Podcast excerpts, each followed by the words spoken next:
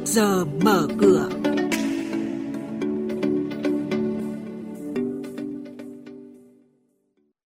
Thưa quý vị và các bạn, thông tin từ Ngân hàng Nhà nước, tăng trưởng tín dụng đến giữa tháng 4 đạt 3,34%. Nhận định của chuyên gia về diễn biến trên thị trường năng lượng thế giới trong tuần. Những thông tin này và một số hoạt động giao dịch đáng chú ý trên thị trường chứng khoán sẽ được cập nhật cùng quý vị và các bạn trong bản tin trước giờ mở cửa hôm nay. Thưa quý vị và các bạn, theo đánh giá của Trung tâm Phân tích và Tư vấn Đầu tư, công ty chứng khoán SSI, diễn biến bán dòng mạnh ở thị trường vốn Việt Nam trong tháng vừa qua nằm trong xu hướng yếu đi của dòng vốn tại khu vực châu Á. Tuy nhiên, SSI nhận thấy các tín hiệu tích cực về dòng vốn ETF trong thời gian tới. Chuyên gia phân tích của SSI nhận định với môi trường kinh doanh ổn định, kiểm soát cung tiền chặt chẽ, áp lực lạm phát thấp, thị trường Việt Nam sẽ vẫn là điểm đến hấp dẫn của dòng vốn trong dài hạn. Một số thông tin hoạt động doanh nghiệp tích cực được đưa ra mới đây. Báo lãi hơn 1.600 tỷ đồng, tập đoàn Hoa Sen đã vượt kế hoạch cả năm chỉ sau hai quý đầu niên độ.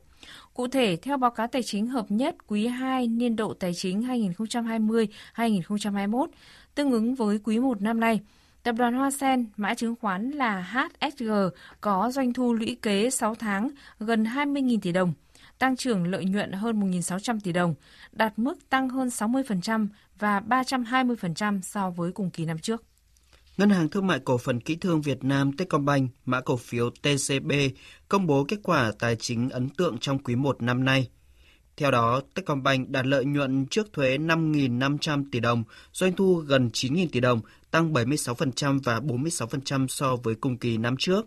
Techcombank cũng tiếp tục dẫn đầu thị trường về tỷ lệ tiền gửi không kỳ hạn là 44% và tỷ suất lợi nhuận trên tổng tài sản là 3,5%.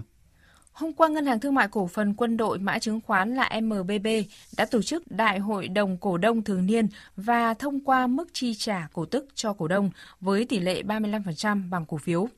Đại hội cũng đã thông qua việc thành lập ngân hàng 100% vốn hoặc liên doanh cổ phần ở nước ngoài tại Campuchia trên cơ sở chuyển đổi chi nhánh tại Campuchia. Về diễn biến giao dịch trên thị trường chứng khoán, hôm qua, hai mã NVL và MSN tăng mạnh đã giúp VN Index thoát khỏi phiên giảm điểm trong một ngày giao dịch không tích cực.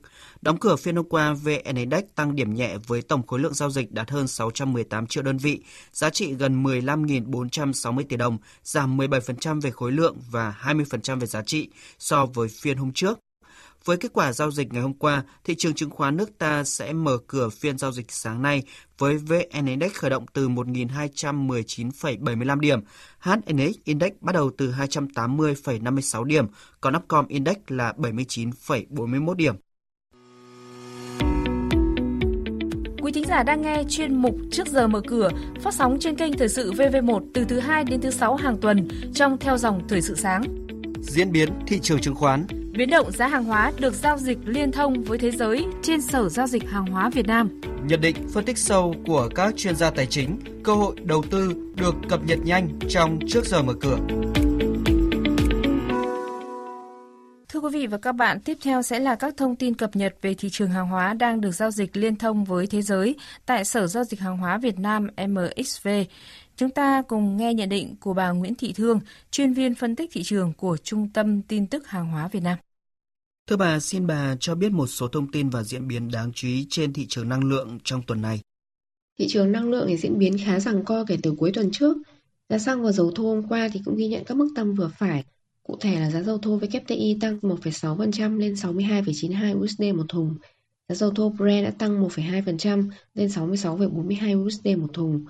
Tổ chức OPEC cộng hôm qua thì đã quyết định bỏ qua cuộc họp cấp bộ trưởng trong tháng này và cho biết họ sẽ tổ chức một cuộc họp tiếp theo vào đầu tháng 6. OPEC cộng cũng cho biết là họ sẽ tiến hành các kế hoạch từ từ phục hồi sản xuất dầu thô khi nhu cầu dầu thế giới hồi phục sau khi đại dịch và khởi động lại với khoảng 2 triệu thùng một ngày trong 3 tháng tới, bắt đầu với mức tăng 600.000 thùng một ngày từ đầu tháng 5. Theo quan sát của bà thì những yếu tố chính nào đã tác động lên xu hướng của giá dầu trong thời gian gần đây? Dữ liệu kinh tế toàn cầu mạnh hơn dự kiến vào hôm qua đã thúc đẩy giá dầu thô lên cao hơn, cùng với sự lạc quan rằng nhu cầu năng lượng sẽ cải thiện ở Mỹ sau khi đợt nhiễm Covid mới của nước này giảm xuống mức thấp nhất trong một tháng qua. Bên cạnh việc OPEC cộng nâng dự báo nhu cầu dầu toàn cầu năm 2021 lên 6 triệu thùng một ngày so với ước tính 5,6 triệu thùng một ngày của tháng trước, À, tuy nhiên thì đà tăng của giá dầu thô vẫn bị hạn chế do đại dịch tiếp tục hoành hành khắp Ấn Độ, là quốc gia tiêu thụ dầu thô lớn thứ ba thế giới. Vâng, xin trân trọng cảm ơn bà với những thông tin và nhận định vừa rồi.